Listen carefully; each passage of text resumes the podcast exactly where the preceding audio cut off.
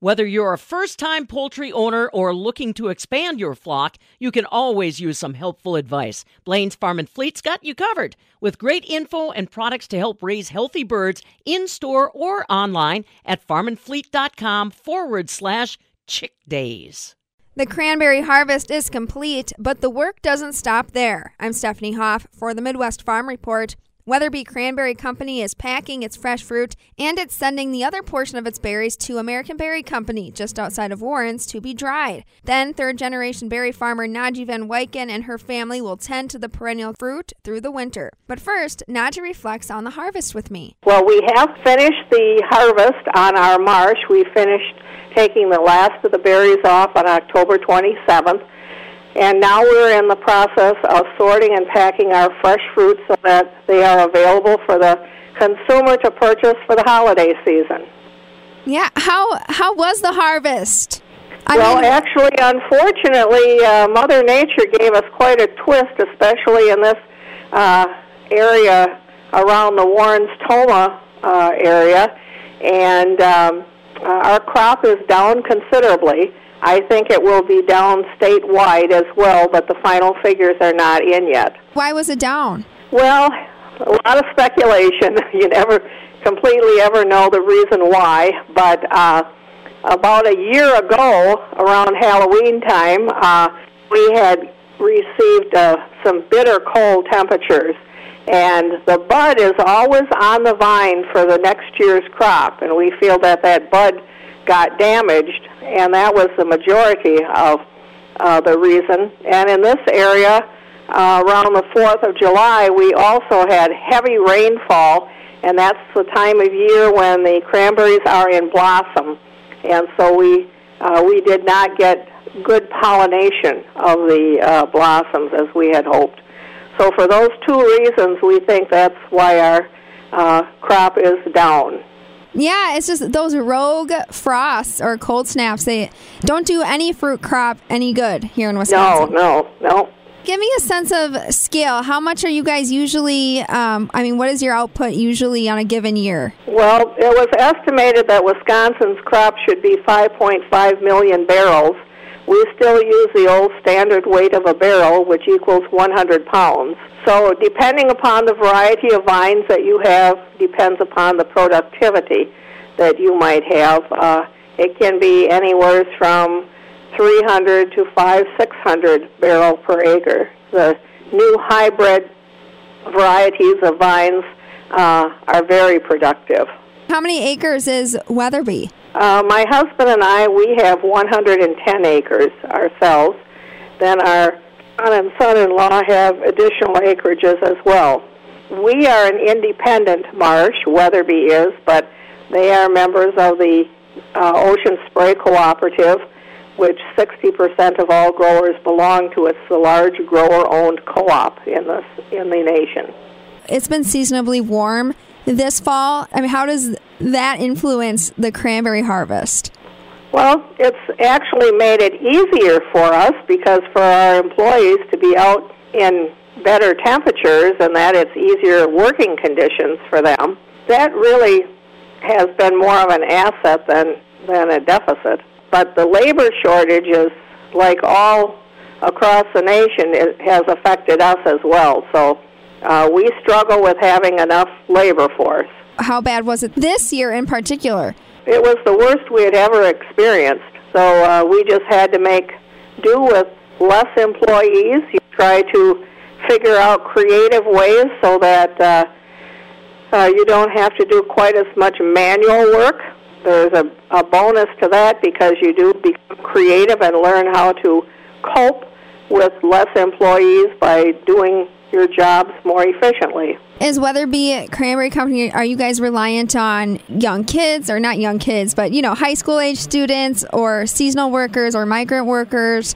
Well, as a family marsh during the summer months, we, we rely basically upon our own family, which uh, consists of uh, our fifth generation grandchildren that we have working on the marsh.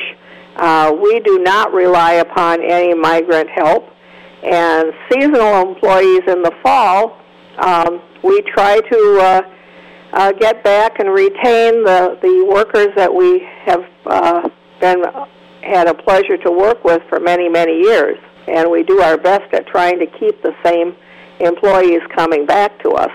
Have you put your finger on maybe why you haven't been able to find enough people to, to help out or why you're having workforce problems?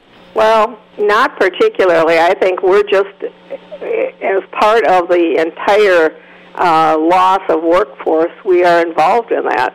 We just cannot find people that are willing to, to work. How mm-hmm. is how is transporting berries? That does not seem to be a problem for us.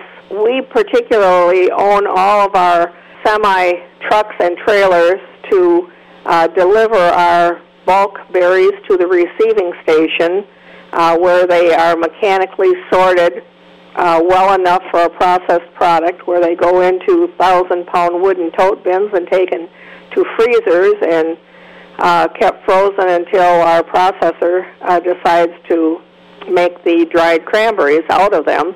For our fresh fruit part of it, the wholesalers that we deal with, they provide the trucking to our marsh and pick up the packaged berries and take them to Minneapolis, St. Paul, and so forth. Has your processor expressed any concern over finding workforce? Oh yes, they're in the same problem.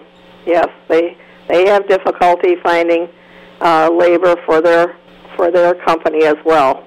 Do you know what demand is looking like from a consumer standpoint? I know holidays are a busy time for cranberries, but are people asking you for more cranberries, or you've never had an oversupply issue? Well, during the COVID part, we we uh, discovered that more people were obviously cooking and eating at home, and it actually with our with the juice product, Ocean Spray, has told us that they had a great amount of uptake in consumption of juice products, which is wonderful. And of course, the dried cranberries are very versatile, so they can be used in a lot of different ways. And it seems uh, as though that product is probably the fastest growing uh, product in the industry is the, the dried cranberries. As far as the fresh market is concerned, usually that's a pretty stable market, but um, where we have been um, selling at the Madison Farm Market or Dane County Farm Market, our cranberries are very well received. They, for some reason, are not finding as many fresh cranberries available at the grocery stores, so they're delighted to see that we are at the farm market. And plus, the buy local theme is very popular with people nowadays. They and they enjoy uh, purchasing right from the grower themselves, and then they are able to ask any questions that they want, and we can clarify anything in their minds as far as our product is concerned. I wanted to ask you now, what does a cranberry producer do in the winter months? Okay, well, there's there is seasonal work all year long. Uh, what happens in the winter time on a cranberry marsh is around Christmas time or sometime in December when we get a consecutive number of nights that are bitter cold, we bring the water level up in the beds and freeze the vines right into a blanket of ice. And that insulates the, the vine with the bud at the tip of the vine to be insulated from the cold winter temperatures and wind chill factors. And then there is a winter cultural practice called sanding that occurs usually around late January. We fill our dump trucks with a uh, fine grained sand with a sand spreader attachment on the tailgate, and we drive right out into these frozen beds. We create about a foot of ice on all these beds, and then spread only a half inch layer of sand on top of the ice. And then in late March, when the ice melts, the sand goes down to the base of the bed, and we do it for four important reasons. One is to keep the bed firm for all the harvest equipment in the fall. Second, it is a good stimulus to the root system of the plant. Thirdly, the way the plant grows, the berries hang from short uprights, but there is also, excuse me, a long vegetative runner, which produces no fruit. However, if we can poke that long vegetative runner into the ground with uh, this half inch layer of sand, up will come new short uprights that produce more fruit, and so your productivity increases in your beds or sections. And fourthly, uh, the reason for sanding is that uh, after you harvest a bed, you drain the water back down. And if you have not uh, been able to drain off all the dead leaves and so forth, that would drain to the base of your bed, and you would could possibly get insect infestation the next spring and summer. However, by putting this half inch layer of sand on top of those piles of dead leaves, it is a natural biological way of getting rid of insects. So, not as much uh, chemicals need to be used during the, the summer months. So, a lot of thought and time goes into those beds, uh, even in the winter. And they are maintaining their equipment and also creating, building uh, new equipment because since there's only about 250 cranberry growers in the state of Wisconsin, the big machine companies are not interested in us because we wouldn't buy enough machinery. There are some specialized machine com- companies in the state, but very few. But these family owned and operated marshes seem to take a lot of pride in designing, creating, and building their own equipment during the winter in their shops.